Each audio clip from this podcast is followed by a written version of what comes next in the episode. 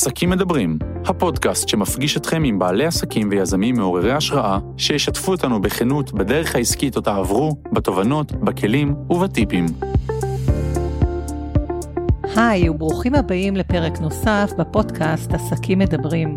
אני טלי לוינגר אייזן, יועצת אסטרטגית לעסקים וחברות. בפרק מספר 3 אני מארחת את נטלי יצחקוב, טרנדולוגית בעלת סוכנות דה ויז'נרי לחיזוי טרנדים ומחקר.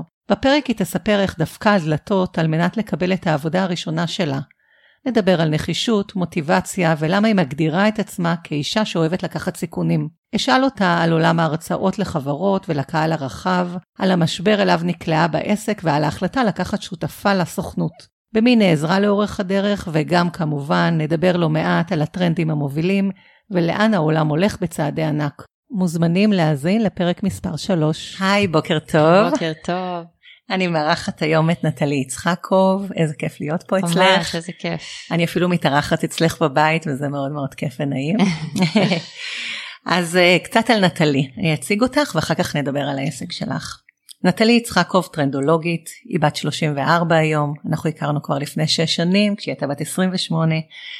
בעלת הסוכנות The Visionary לחיזוי טרנדים, מחקר וייעוץ.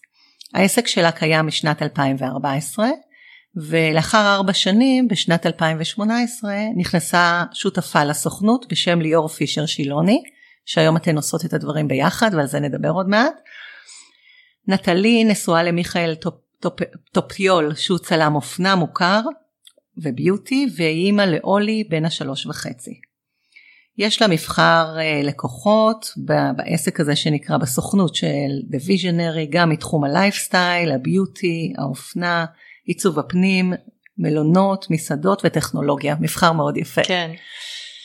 אז uh, בואי נתחיל בכך שתספרי טיפה איך הכל התחיל, על הרקע שלך, איפה גדלת, האם תמיד חשבת שתעסקי בתחום כזה של מחקר נניח, האם היו סימנים בילדות, אה, וככה נתקדם עד הרגע שנפגשנו ובאתי עם הרעיון הזה כן. של העסק. אה, אז אני גדלתי ברמת השרון כל החיים שלי, אה, תמיד מאוד נמשכתי לעולמות של אומנות, ובתיכון הייתי במגמת אומנות פלסטית בתיכון אלון ופשוט פרחתי שמה ממש, מצאתי את הייעוד שלי.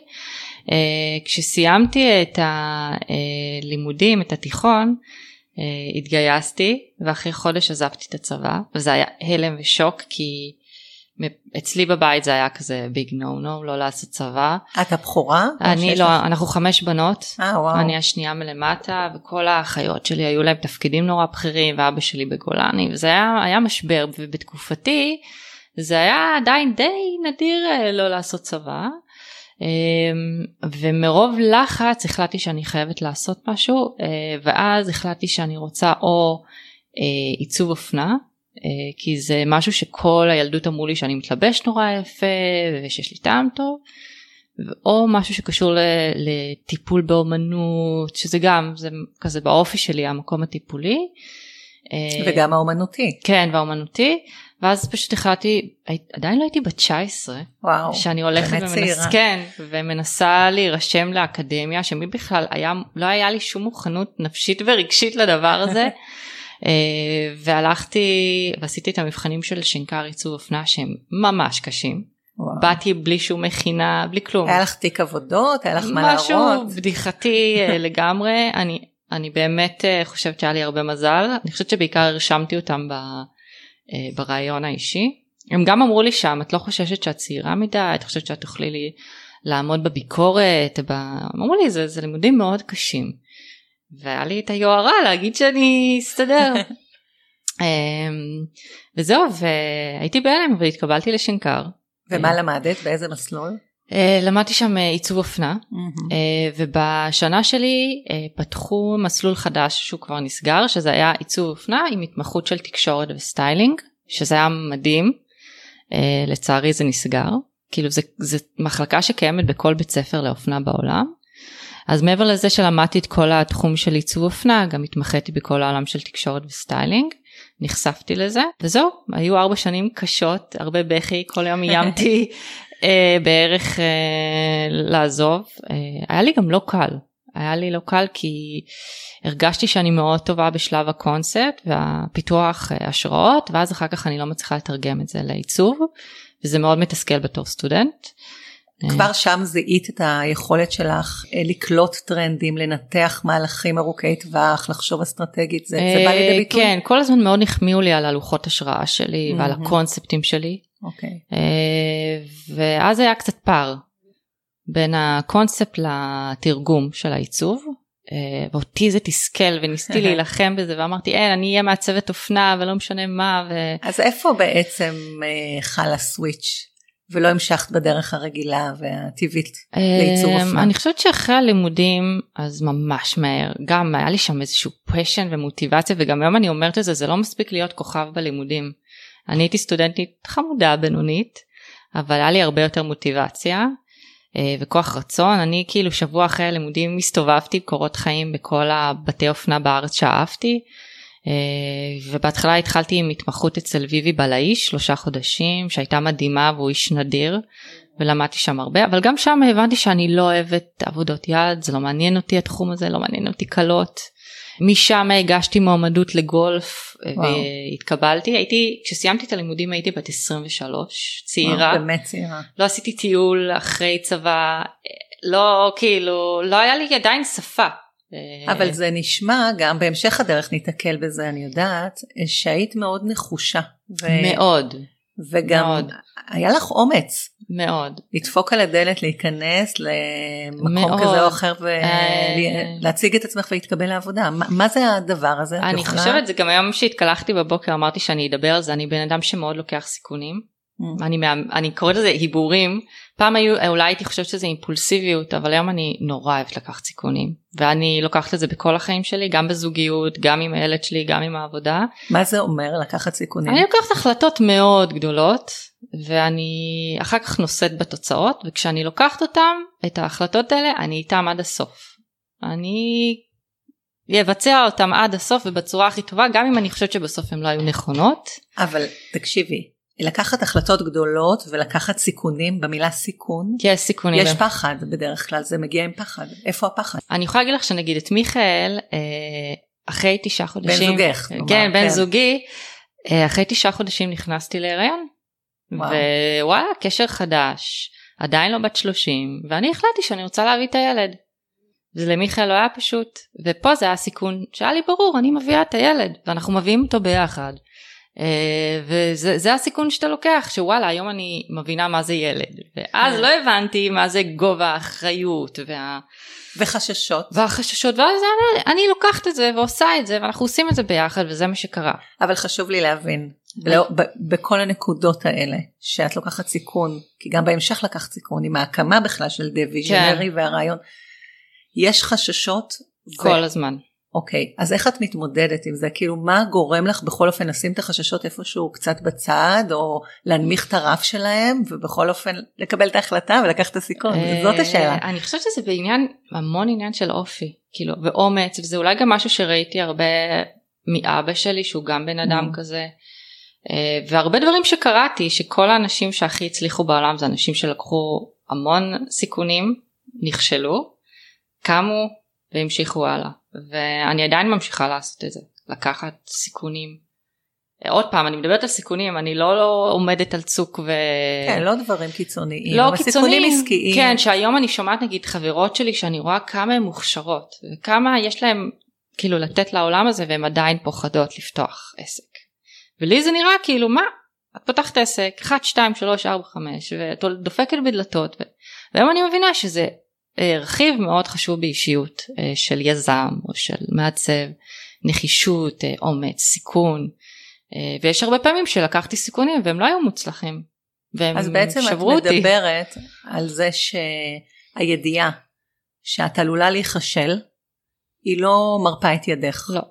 את אומרת אוקיי אני לוקחת את הסיכון שאולי אני אכשל, כן. וגם בטח נכשלת בדרך, נדבר גם המון. על כישלונות, אני אשמח לדבר איתך על זה, המון. כי אנשים מצליחים ויש לך עסק כן. מצליח, נכשלים בדרך. אז, את, אז בעצם מה שעוזר לך זה להבין שאת מוכנה לקחת את הכישלון הזה ולחיות איתו עם התוצאות שהוא יביא, ו, וזה לא גורם לך לא להתחיל ב-day one. אה, כן, אני חושבת שגם אה, במקביל אה, להקמת העסק ולזוגיות עם מיכאל, זה הכל קרה ביחד. הרבה דברים קרו לי ביחד. התחלתי גם טיפול שמאוד מאוד עזר לי ותמך בי נפשית, זה טיפול שנקרא סאטיה, ומי שליוותה אותי שם במשך חמש שנים עד לא מזמן פשוט הייתה עוגן וואו. ומערך תמיכה וואו. שגם היא מאוד עזרה לי לא לוותר, הרימה אותי מאוד כל פעם. כי אני חושבת שזו הנטייה שלנו כאנשים, כאילו להיכשל, אה, להיות במצב קורבני, אה, והיא לימדה אותי יותר לראות את ה... מה כן השגתי בכל סיטואציה. אה, ותמיד אני אומרת לעצמי, הכי גרוע, העסק הזה לא יעבוד, אני סוגרת. מה ה-worst case? כן, מה אני אומרת, אני סוגרת. מחיר הטעות. אין לי אגו, מבחינתי אני הולכת להיות מוכרת בגדים לא אין כאן אגו. בגלל זה אז אתה אומר אין לי מה להפסיד כאילו הכי גרוע בסדר. ניסיתי הגשמתי חלום ממשיכים הלאה כאילו. מדהים זה מסר מאוד חשוב. כן וזה כל תודה שאת מעלה אותו כי הוא חשוב לכל כך הרבה כן כי אני גם נתקלת הרבה פעמים באיזשהו התקפים כאלה של מה יקרה והיו לי גם אני אדבר על זה אני עושה הרבה הרצא, הרצאות לא כל הרצאה הייתה מוצלחת פתאום יש פידבקים לא מוצלחים זה קורע זה גומר אותך אתה בוכה אחר כך. לומד מזה ואתה נהיה הרבה יותר טוב, יותר מדויק. אה, עוד פעם זה נשמע מאוד פשוט, היו לי באמת רגעים של יכלתי שבוע לא לצאת מהמיטה מהרצאות, אה, אה, עשיתי עם השותפה שלי הרצאה בטוקהאוס שהגיעו 200 איש, שזה וואו. היה סולד אאוט רציני. אני הייתי שם לדעתי באחת ההרצאות שלכם. אחת מהן הייתה מאוד לא מוצלחת, זו הייתה קומדיה של טעויות, כאילו רצינית. היה לנו בעיות טכניות וזה משהו שלא קרה לי. זה הפעם הראשונה שנתקלתי בזה. פשוט הייתי שבורה מזה וגם הגיעו מלא תלונות ואנשים רצו כסף ואז אתה עוצר זה עצירה. ואיך התמודדת עם זה? בהתחלה אתה נורא כועס ואתה מנסה להגיד לא כן הייתי טוב וזה אמרתי טוב קורה תלמדי מזה תנשמי. היית צלחנית כלפי נטלי? כן וזה מאוד קשה. והיית צלחנית כלפי השותפה שלך? כלפי מאוד, ליאור? מאוד, דיברנו על זה בפתיחות וניסינו להסתכל גם מה כן היה, שזה גם כל פעם, hmm. מה, חוץ מזה שמה לא היה, גם אנחנו שנייה עוצרות, מה כן היה. אז בעצם את נוגעת פה בנקודה חשובה שאפשר רגע כן. לשים עליה כאילו למרקר אותה, שמה שעוזר לך, אחד הכלים שעוזרים לך להצליח אה, לקחת סיכונים, זה בעצם אה, גם כשיש כישלונות להגיד מה כן, כן, מה כן היה טוב. מאוד. וגם כשמשהו מצליח באופן בינוני, זה לא חייב להיות רק בקוטביות של הצלחה או כישלון באמצע, ולא משהו עדיין את אומרת מה כן היה טוב. זה מאוד חשוב. לא כולם יאהבו אותך, שזה משהו שלמדתי. לא כולם יתחברו למה שאתה אומר, למה שאתה עושה, שזה כל כך קשה לנו. קשה לנו להבין את זה, שלא כולם יאהבו אותך, ו- וזה בסדר. ואז אתה מסתכל שמתוך 200 איש אז רק שלושה התלוננו שזה גם זה המטפלת בזכות הטיפול היה היא אומרת לי תראי מתוך 200 איש רק שלושה אנשים התלוננו כן. אוקיי בסדר. אז אה, את יודעת גם זה לא זה לא להתחמק זה לעמוד מול, מול סיטואציות הרצאות זה דבר מאוד מורכב. אה, שאנחנו כן, נדבר עליו, רגע כן, נגיע אליו, בואי בוא רגע נחזור טיפה טיפה אחורה כן. להתחלה. אנחנו נפגשנו ב-2014 בבית קפה חמוד ברמת היה לי ממש מזל שמעוף שיתחו לנו אה, אחת השנייה. תודה. כן. וישבנו שם ואת אמרת לי שאת רוצה להיות טרנדולוגית. את יכולה רגע לספר על הרגע הזה? אה, כן זה קרה אחרי שהייתי בפריז ועבדתי אצל ליעד אלקורד וראיתי את התחום הזה ואמרתי יואו איך אין דבר כזה בארץ כאילו זה כל כך מדהים זה כל כך כלי שכל חברה צריכה. אה, וכשחזרתי לארץ אמרתי התחלתי לבדוק אם יש וראיתי שיש אישה אחת שעושה את זה אבל זה מאוד שונה ממה שאני רציתי לעשות את זה אז אמרתי וואו גם אין לי תחרות. אה, ו... אבל מצד שני גם אין חינוך לדבר אין הזה. אין חינוך. אין שוק. אין חינוך ואמרתי אני לא רוצה להיות שכירה. אה, אבא שלי כל הזמן אמר לי אל תעזי להיות עצמאית זה סיוט אבא שלי עצמאי. במה הוא עושה? אבא שלי יש לו מוסך המון שנים. Mm. עכשיו אני נזכרת שסיפרת לי. כן, הוא כל הזמן אמר לי את עושה טעות, את עושה טעות. ממש לא, לא רוצה. פחד עליי, הגן עליי, ואני נלחמתי בזה. אולי רצית להוכיח לו? גם. גם. רציתי להוכיח לו אה, שאני כן אעשה את זה ואני אעשה את זה בדרך שלי. אה, וזהו, ואז ממש חזרתי והתחלתי באופן אינטואיטיבי לבדוק איך נראות, נראות סוכנויות בעולם. אמרתי טוב אני צריכה להתחיל בשם אני צריכה לבנות אתר והתחלתי גם uh, במקביל uh, לעשות רשימה של אנשים שיש לי איתם uh, איזשהו קשר שהם יכולים לחבר אותי למישהו. Uh, פשוט ממש ככה הדפיקת דלתות הזאת אני נורא מאמינה בזה גם זה משהו שאני מאוד כל מי שפונה אליי אני צריך גם לדעת איך לעשות את זה. איך עשית את זה? לפני שעשיתי את הדפיקת דלתות פניתי אה, לנורית קוניאק mm-hmm. שהיא אה, אחת החברות מיתוג הכי מצליחות פה בארץ שמאוד מאוד התחברתי לסגנון שלה והייתה לנו היכרות ואמרתי לה תקשיבי אני רוצה לפתוח עסק אמרתי לה מה, מה העסק הזה ואמרתי לה תני לי לעשות לך פרויקט אחד חינם ואני כאילו אשתמש אחר כך אה, בשם שעשיתי mm-hmm. פרויקט לנורית קוניאק שזה דבר גדול. והיא הייתה מקסימה. מאיפה עלה לך הרעיון הזה? את היית כל כך צעירה, מושג. בת 28, באת אליה שהיא ותיקה ומוכרת. ועובדת הרבה שנים ואמרת לה בואי תעשי לי אה, מיתוג בחינם זה מה שאמרת לה נטלי ממש מאיפה האומץ תראי אני חושבת שמה שעזר לי שבגלל זה זה גם מה שאני אומרת זה לא היה לי אגו במהלך השנים ואחרי שעבדתי בגולף הייתי עוזרת סטייליסטית של מעיין גולדמן ושם הכרתי המון אנשים בתעשייה וזה עזר לי מאוד הכרתי המון אנשים. זאת אומרת, שמחת על עצמך שזה יצליח ושהקשרים כן. שלך יניבו פירות. מאוד, וגם תוך כדי השם שלי ככה היה לי שם איכותי ושל בחורה לעניין, ולא, כאילו, תמיד כשעבדתי הייתי מאוד מקצועית, אז גם כשפניתי היה לי את הביטחון שהם יודעים מי אני כבן אדם, זה היה נקודת uh, פתיחה. אה, והייתי בת 28, לא היה לי כסף, עבדתי בתור בייביסיטר אמרתי טוב בינתיים אני אעבוד בתור אה, כשהכרתי ממש אנחנו התחלנו עבדתי בבייביסיטר אני זוכרת שאפילו דיברנו על איך אני מכניסה בינתיים רווחים כאילו לא היה לי כסף. אבל הייתה לך אמונה. והיה לי... לך גם ביטחון עצמי. כן ואני חושבת שהיה לי המון מזל שגם עטפתי את עצמי באנשים שהאמינו בי כאילו גם את את האמנת כן. בי אה, זה לא מובן מאליו. אה, היית יכולה להגיד לי אני לא חושבת שזה גם דיברנו על זה מקודם שזה יעבוד או אני חושבת שגם השיחות שלנו אז היה כזה איזה אמונה שזה לפעמים מה שאתה צריך שמישהו יגיד לך לך על זה אני פה. אז בעצם מה שאת אומרת שאת לא פחדת לקבל עזרה.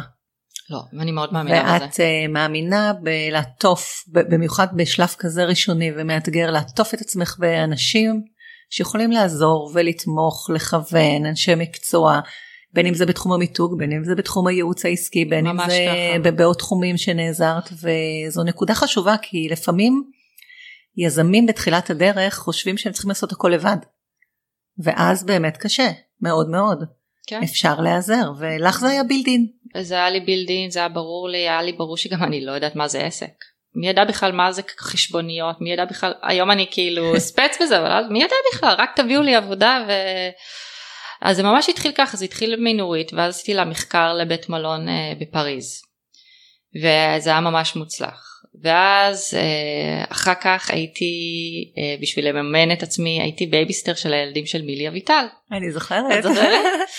והיא אמרה לי, תקשיבי, חבר ממש טוב שלי, יש לו הרבה בתי מלון, אני חייבת לחבר ביניכם, והחבר הטוב הזה מסתבר זה מתי ברודו, הבעלים של R2M, בראסרי, הוטל מונטיפיורי. וזה כאילו, אתה יכול לבקש יותר מזה, זה... אמ, והיא חיברה בינינו, אה, התקשרתי אליו והוא לא ענה לי כמה פעמים, ושלחתי לו הודעות, הוא לא ענה לי, ואז כתבתי לו מייל, היי, אני התקשרתי לך כמה פעמים. אני יכולה רגע כן, לעצור אותך פה שנייה, כן, תמשיך עם הנקודה כן. הזו. מה מרגישה מישהי כמוך, שמתקשרת כמה פעמים למישהו שהיא מאוד רוצה לעבוד איתו, משתף איתו פעולה והוא לא עונה לה. מה, מה את מרגישה? גם פה יש את העניין של הסיכון, כי הרבה אנשים לא נעים לי, הוא לא עונה לי, אני קרצייה. הוא אני... בטח לא רוצה. הוא לא רוצה, הוא בן אדם עסוק. לא יודעת מאיפה היה לי את האומץ לעשות את זה. איך לא אה, נעלבת שהוא לא עונה? לא, לא, לא נעלבתי. את לא לוקחת את זה לא, באופן אישי, אולי זאת נקודה כן, חשובה. לא, פשוט הייתי, כמו שאמרת, נחישות. אוקיי. Okay. אמרתי יאללה פעם אחרונה אני מנסה שולחת לו מייל. אני אומרת לו אתה לא עונה לי אני מנסה להשיג אותך אני ממש אשמח שניפגש ואחרי שתי דקות הוא התקשר אליי. אה, קבענו פגישה הראיתי לו מה עשיתי לנורית קוניאק הוא התלהב בטירוף. אה, הוא יזם הוא איש מאוד מאוד חכם הוא, הוא עשה את האקזיט שלו בכלל בתחום של אה, מערכות מידע. לא היה לי מפגש עם רותי כי הוא אמר לי שהיא לא, לא תקבל כל כך טוב את ה... אותי כי היא מאוד לא בן אדם שהולך לפי טרנדים או... אז הוא סיפר לי על פרויקטים עתידיים שהוא אמור אה, אה, לבצע ושהוא מאוד... בתחום המלונאות? כן, הוא אומר אנחנו הולכים לפתוח ארבעה, ארבעה בתי מלון אני אשמח שתעשי לי שני מחקרים ואז הוא אומר לי כמה את לוקחת על זה? ואני כאילו אמרתי לו וואו אני לא יודעת לא חשבתי על זה וכאילו הוא נקרע מצחוק הוא אני יושבת עם בן אדם כאילו מאוד בכיר אז הוא אומר לי טוב תחשבי על זה ותחזרי אליי. היום אני חושבת על המחיר שנתתי לו זה מצחיק כאילו אמ, אז זרקתי מספר. אבל אפשר לומר פה אני אוסיף ואגיד שלפעמים בשביל להיכנס אפשר לתת מחיר uh, התחלתי מחיר היכרות זה בסדר זה לגיטימי. נכון היום כי הערך שקיבלת גם אם נתת לו מחיר הרבה יותר נמוך מהיום הערך שקיבלת מהעובדה שיש לך בתיק עבודות שם. אה, שמות כאלה ובתי מלון כאלה זהו זה פותח דלתות. זה מה שאני אומרת עד היום אתה צריך שני אנשים בתחילת הקריירה שלך mm. שמות ככה בומבסטיים וזהו זה הולך איתך וזה לגמרי אני מסכימה איתך ממש כאילו ממש ממש זה נקודה כי מאוד. לפעמים יש המון התברברות בהתחלה מה נגיש איך נגיש איזה מחיר זה נמוך מדי אחרות לוקחות ככה אחרים עושים ככה לא יש לכם הזדמנות, כמו שאת אומרת, קחו את הסיכון ותנו הצעת מחיר, גם אם היא נמוכה, נקרא לה הצעת מחיר לצורך היכרות, ובניית תיק עבודות, הכל בסדר. אני גם אמרתי, אני רואה תוך כדי כמה זמן זה לוקח לי, אה, מה אני עושה בדיוק, מה השירות שלי. אה, עשיתי לו שני מחקרים, אה, הוא היה מאוד מרוצה, נוצר בינינו קשר מאוד אישי והוא מאוד תמך בי. ואז אחרי איזושהי תקופה סיימתי את השני מחקרים האלה וזה לא המשיך. שאז זה באמת היה איזושהי נקודה כזאת של למה זה לא ממשיך, אולי הוא לא היה מרוצה, אולי זה, אולי זה. אה, ואיך התגברת על המשבר הזה? אה, פשוט אה, המשכתי הלאה. המשכתי הלאה, לא נתקעתי על זה, אמרתי טוב, יש לך את השם, יש לך את הניסיון, את ממשיכה הלאה. כל הזמן הייתי כמו בטרף כזה, טוב, מי עכשיו? את מי אני עכשיו תופסת? ו... ואני אומרת לו, תן לי הזדמנות. ו... תוך כדי אז uh, פנתה אליי איזה מישהי שבזמנו היה לה מקום שנקרא ניין רומס uh, ביפו כן. שזה היה כזה חלל עבודה רק לנשים שהיום כבר הוא נסגר. Uh, והיא התקשרה אליי, היא קראה לכתבה שיצאה עליי ב-2015 בגלריה שזאת הייתה הכתבת היכרות הראשונה שלי שסער שלו עשה שזה עשה באז מטורף כאילו כמות הטלפון. איך הגעת אליו? אה, גם איתו הייתה לי היכרות מימי הסטיילינג אממ. וסיפרתי לו מה אני רוצה לעשות הוא התלהב בטירוף. אבל לא חששת להתראיין לא. למרות שהיית בת 28 לא. 9 להתראיין לספר להגיד לא אמרתי רוצה... אני מספרת את זה בהכי אותנטיות mm-hmm. כאילו ממש מספרת את התהליך uh, וכמות התגובות שקיבלתי ועבודות אה, עד היום אה, אנשים אמרו לי תודה על הפתיחות ועל האותנטיות ואיך עשית את זה וגם אני רוצה ותלמדי אותי ואתה כזה אני לא יודעת מה לומר לכם זה זה היה מחמם את הלב זה. הייתה פריצה מאוד משמעותית.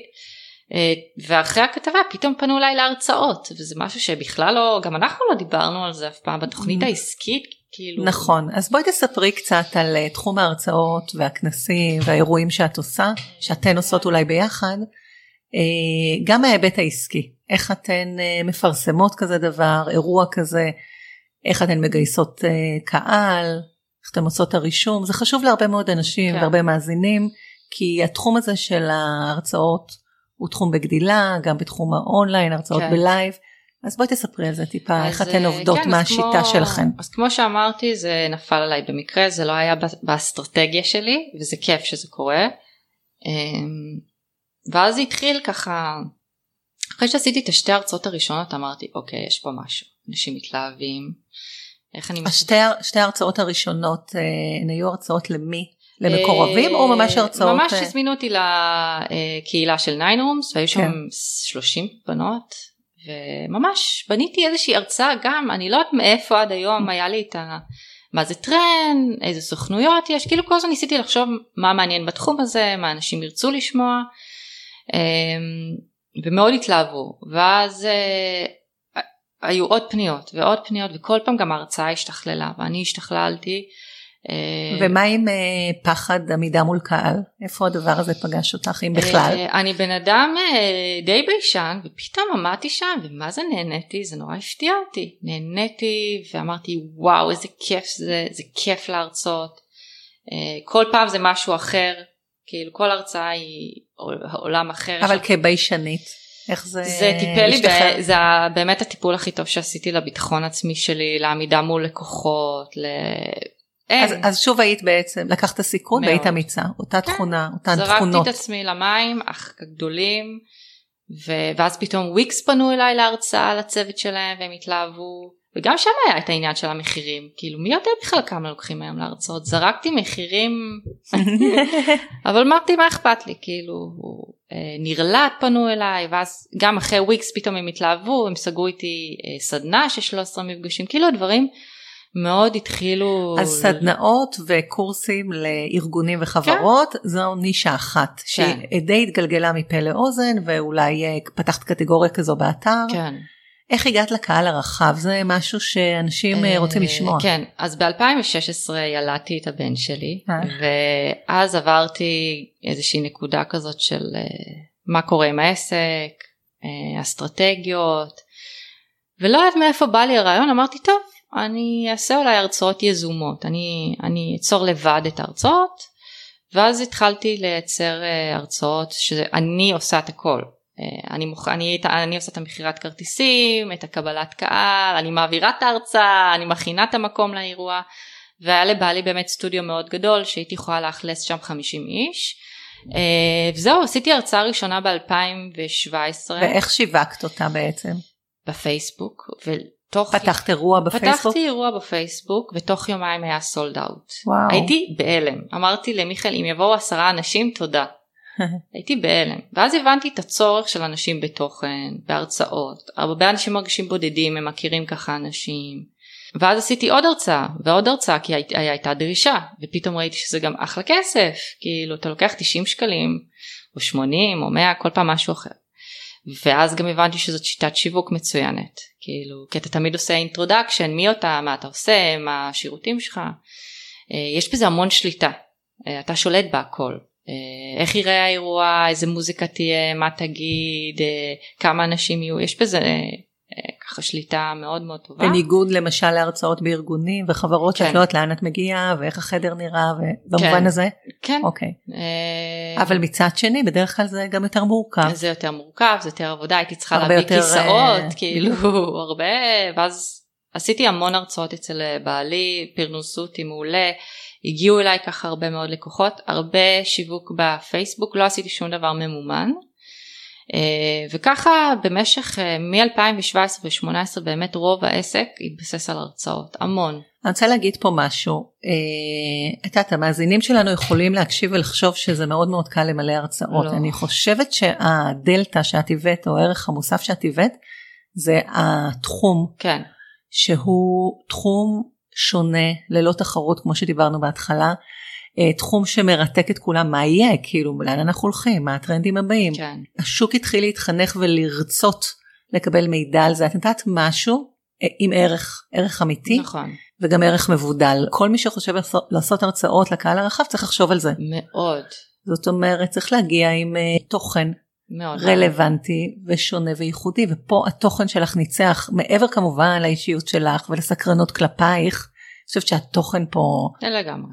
ללכת ולשמוע הרצאה לא טובה זה מבאס והייתי בכמה הרצאות כאלה ואני בכוונה הולכת להרצאות מבאסות כדי ללמוד מהם אה, גם הסתכלתי בהרבה סרטונים של אה, מרצים על השפת גוף שלהם על הדיבור. הכנת את עצמך כאילו לקראת ההרצאות למדת? הכנתי הכנתי הסתכלתי ממש הסתכלת. אה, איך לי אדלקורט מדברת בהרצאות, כן. כי כשהייתי בהרצאות שלה פשוט הייתי וואו איך היא עושה את זה, איך כן. היא, ועוד על כל מיני אנשים אחרים, וראיתי שזה באמת כמו לספר, הרצאה זה לספר סיפור, יש התחלה, אמצע וסוף, צריך שיהיה איזשהו flow, אה, צריך שיהיה תמיד את הסיפור האישי, את ההזדהות, את התוכן, זה בלי תוכן מעניין, אין בכלל, שזה לא יהיה ארוך מדי, אני הבנתי שעד 45 דקות, לא מעבר.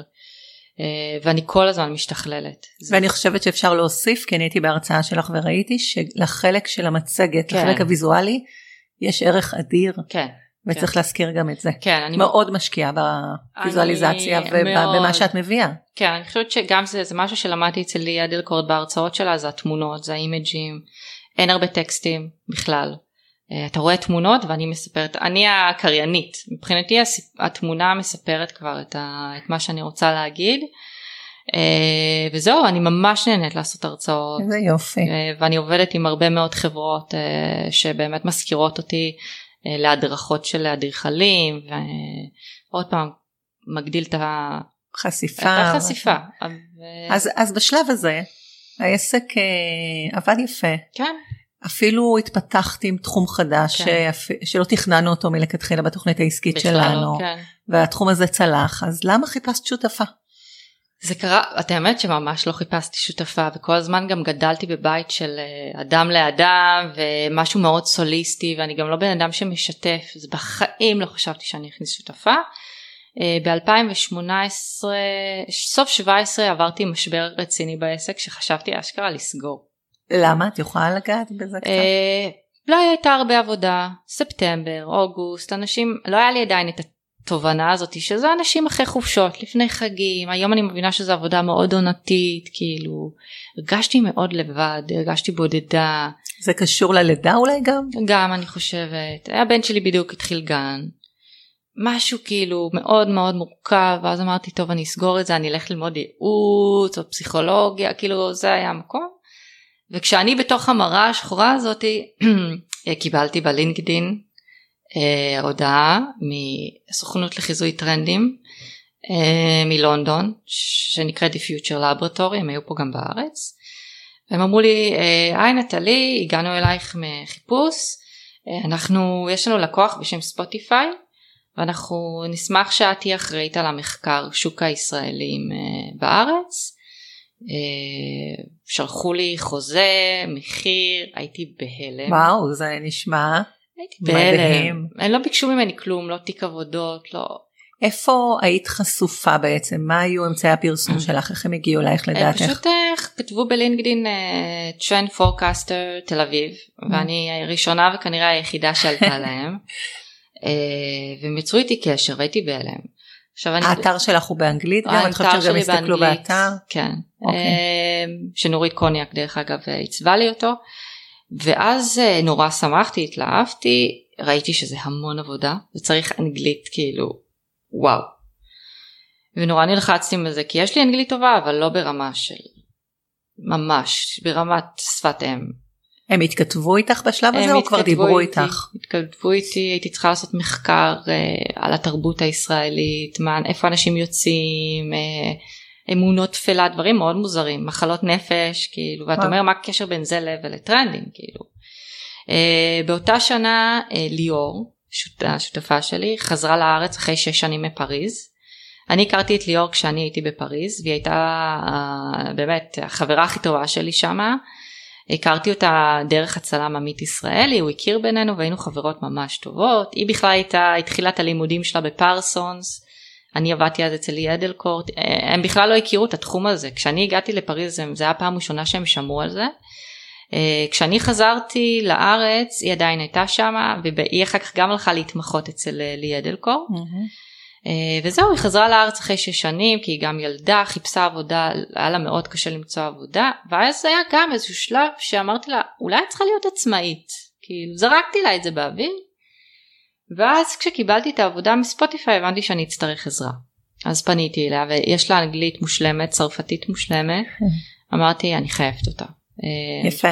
אז לא חששת להתרחב למרות אה, הסוליסטיות במשפחה מאוד. הגרעינית שלך. לא, אמרתי, אוקיי, יש לי פה הזדמנות. שוב שמחת, כן. שמחת על אה, עזרה מבחוץ ושיתוף אמר- פעולה. גם הרבה פעמים אני יודעת שבשביל שיצא לך משהו טוב אתה צריך לקחת אה, אנשים מבחוץ כאילו יש לי. עקב אכילס לגמרי. אה, וזהו והיא נורא התלהבה לא הייתה לה עבודה אה, עשינו את, ה, את הפרויקט הזה והיה נורא נורא כיף.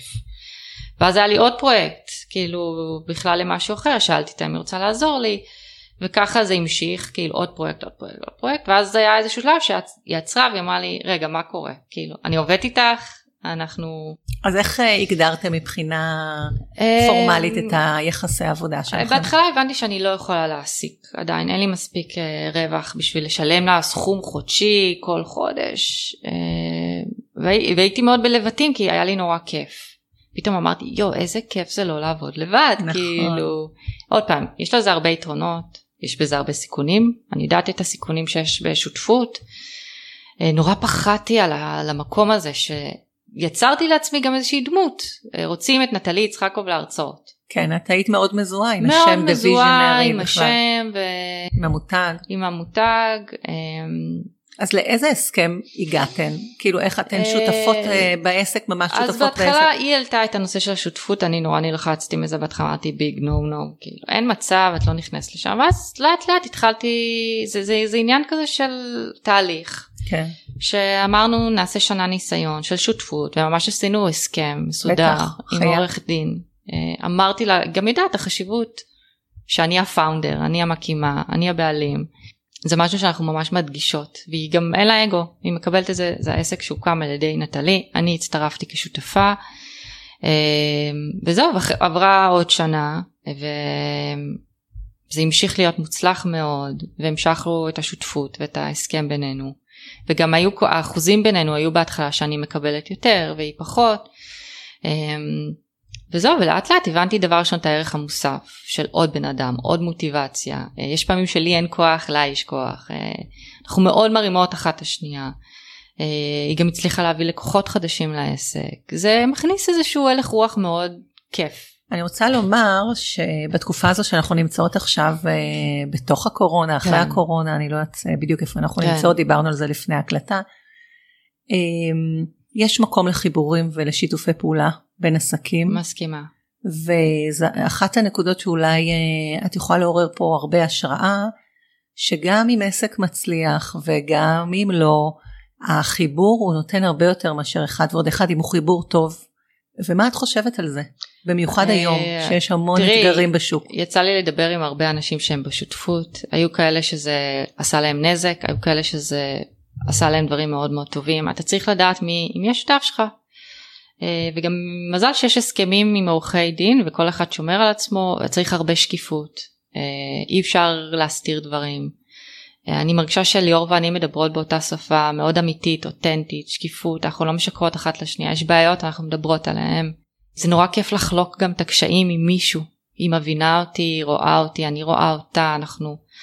אה, בנוסף אני חושבת שגם כל אחת באופן טבעי, אני לא מספיק מכירה את ליאור, אבל כל אחת מביאה מן הסתם יתרונות, מאוד נקודות מבט, אה, ידע נוסף. ממש. ו- ויש פה, אני מדברת על חיבורים שאני רואה עכשיו, אני גם מלווה כן. שני חיבורים שעומדים על הפרק בין שני עסקים. כן.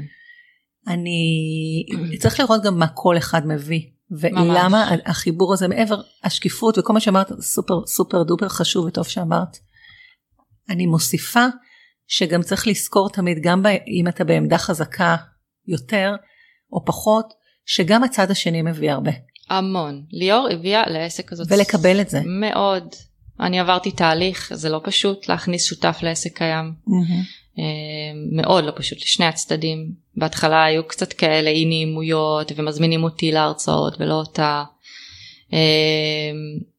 להגיד לה לא כאילו היו שם המון דברים כן, לא אבל הייתם אה, ברורות אחת לשנייה כלפי ברורות. השנייה ושקופות. אה, המון גם ראיתי את ה- באמת הערך המוסף שיש לה כן. אה, יש לה המון המון דברים שהיא הביאה לעסק באמת ועוד דבר יפה שעשיתם ואני רוצה לציין את זה שעשיתם את זה בצורה מדורגת. מאוד זאת אומרת, גם חיבור, צריך ל- ל- לעשות שם הסכם הדרגתי עם תקופת ניסיון, עם איזשהו פיילוט, עם חלונות יציאה, במידה וזה לא כן. הולך, ואיך ממשיכים. זה מאוד נכון לעבוד מאוד, ככה, ונראה לי שככה התחברתם, וזה ככה יפה. התחברנו אני הרגשתי שלא מתאים לי לעשות איזה בום וסיימנו או התחלנו אה, אה, וזהו וזה ממש אני לאט לאט יותר ויותר משחררת זה כיף לי אם פעם הם. מראיינים אותי כל הזמן אני שולחת היום גם רעיון שראיינו את ליאור שהיא גם תופיע שגם. יכירו אותה זה גם המקום הזה של הסיכון שאני אומרת הכי גרוע אם השותפות הזאת לא תלך נכון זה יהיה נורא כואב כי בניתי פה משהו וואו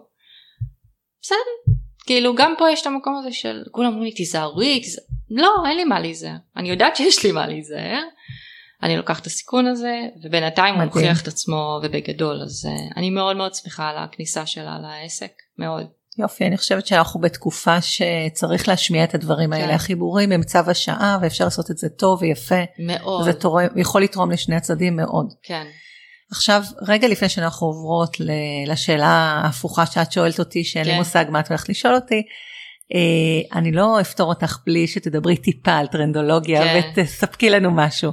אז אני אגיד לך מה מסקרן אותי אה, כרגע.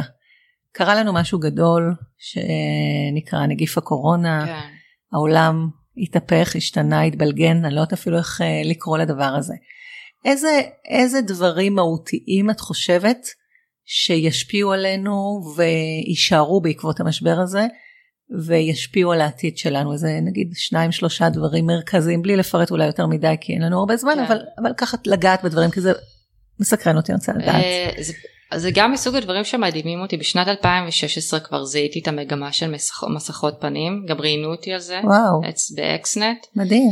והייתה לי את התחושה שזה העולם הולך לשם שזה יקרה או בגלל תחלואה או שזה יקרה בגלל זיהום אוויר ואנחנו בשנת 2020 ארבע שנים אחרי הכתבה הזאתי שאולי אמרתי את זה קצת מתמימות יא. אה, וזה נורא מרגש אה, שאתה שם לב מה קורה בעולם וזה קורה.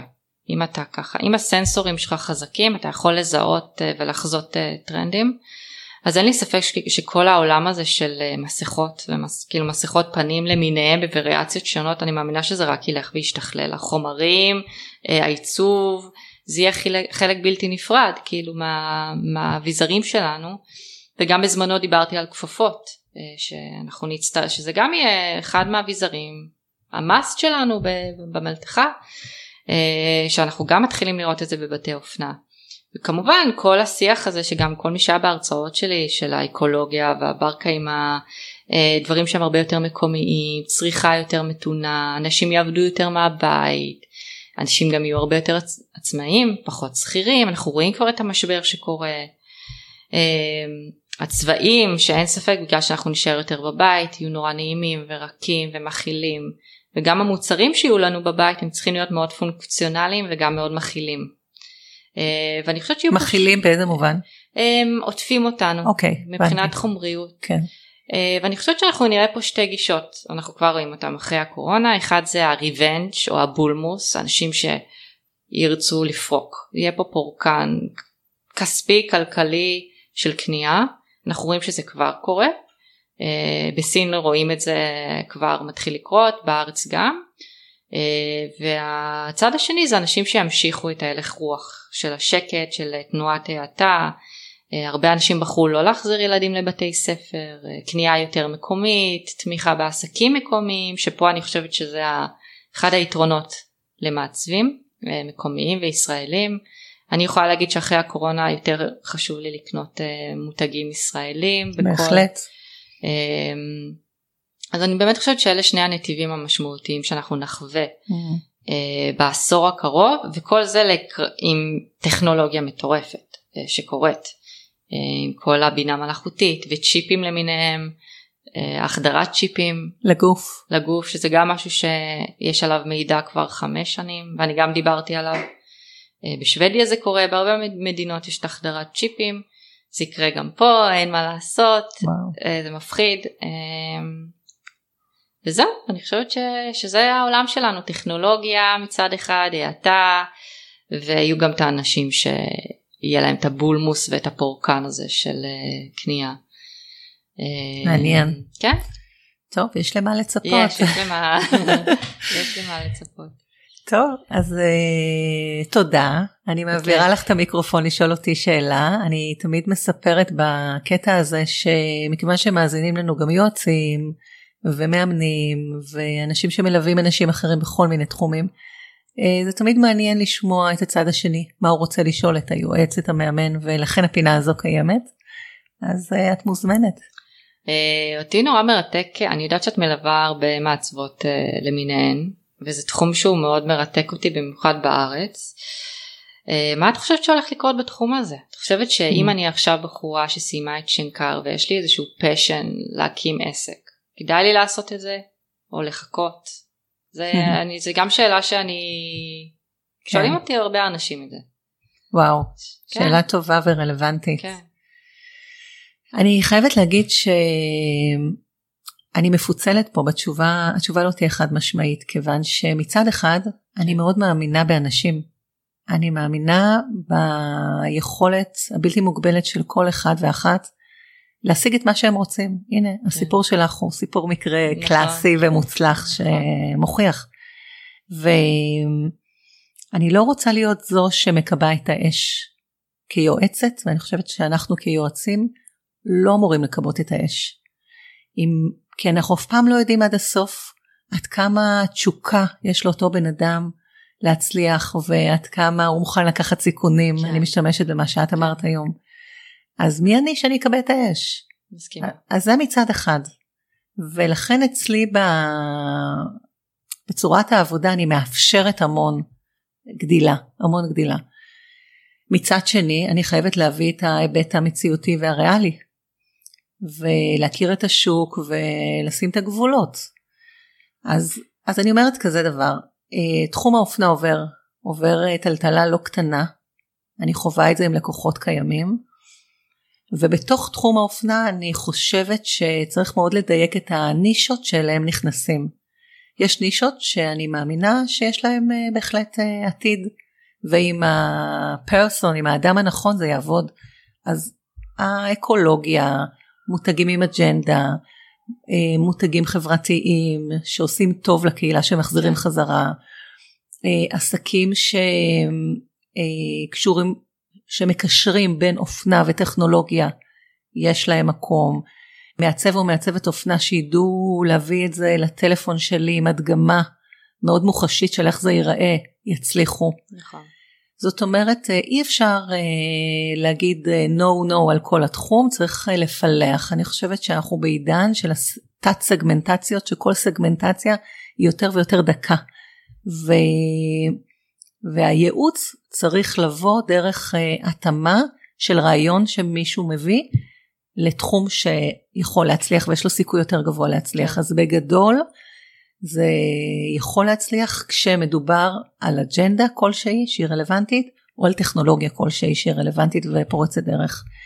כך שהיום יש פחות אפשרות אה, לבוא עם רעיון אה, שיש לי איזה סגנון שאני אוהבת ועשיתי כמה דגמים. כמה בנות אומרות לך אה, אני רוצה להקים משהו מאוד פשוט נקי בייזיק מתארת לעצמי הרבה. ברור. כן.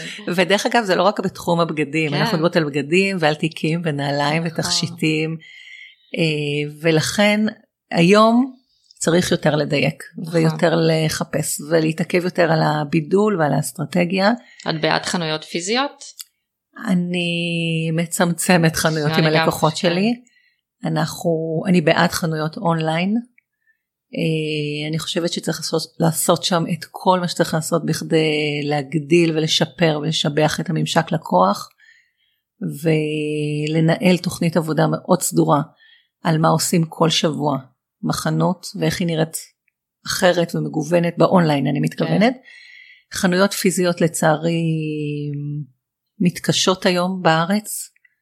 אה, אם זו חנות עם סטודיו יש לזה עדיין אה, סיכוי. כן. כי יש, יש קהל שרוצה לבוא ולראות את האומן ביצירתו, את, את החומרים, את החומריות ולפגוש את השטח, אבל חנות רגילה ללא added value אה, קשה היום, מאוד קשה להצליח. אז אלה הכיוונים, זאת אומרת אנחנו לא ממוטטות ענף שלם, אנחנו מנסות למצוא את הדרכים שמובילות לפתרונות הנכונים ולעסקים מצליחים גם בתוך ענפים שנמצאים בסטגנציה ומצטמצמים. וואו איזה טיפ מעולה. אני מקווה שישמעו אותך ויקחו את זה ככה לתשומת ליבם. טוב, כן, היה לי הכי כיף ומרגש, זה סגירת מעגל או פתיחת מעגל, לא יודעת מה, אה, מרגשת מאוד מאוד מאוד. כאילו באמת אני מבינה כמה, כמה עשיתי וכמה קרה, אז... אז אה, תודה, תודה שאפשרת לי את זה. בטח, את אה, מהרגע הראשון שחשבתי שאני אעשה פודקאסט, היה לי ברור שאני אפגוש אותך ואראיין אותך. אני זוכרת תמיד את הפגישה הראשונה שלנו, נכון. ואני מאוד גאה בך. תודה, טל. באמת כל הכבוד. תודה שהאמנת בי. זה לא מובן מאליו.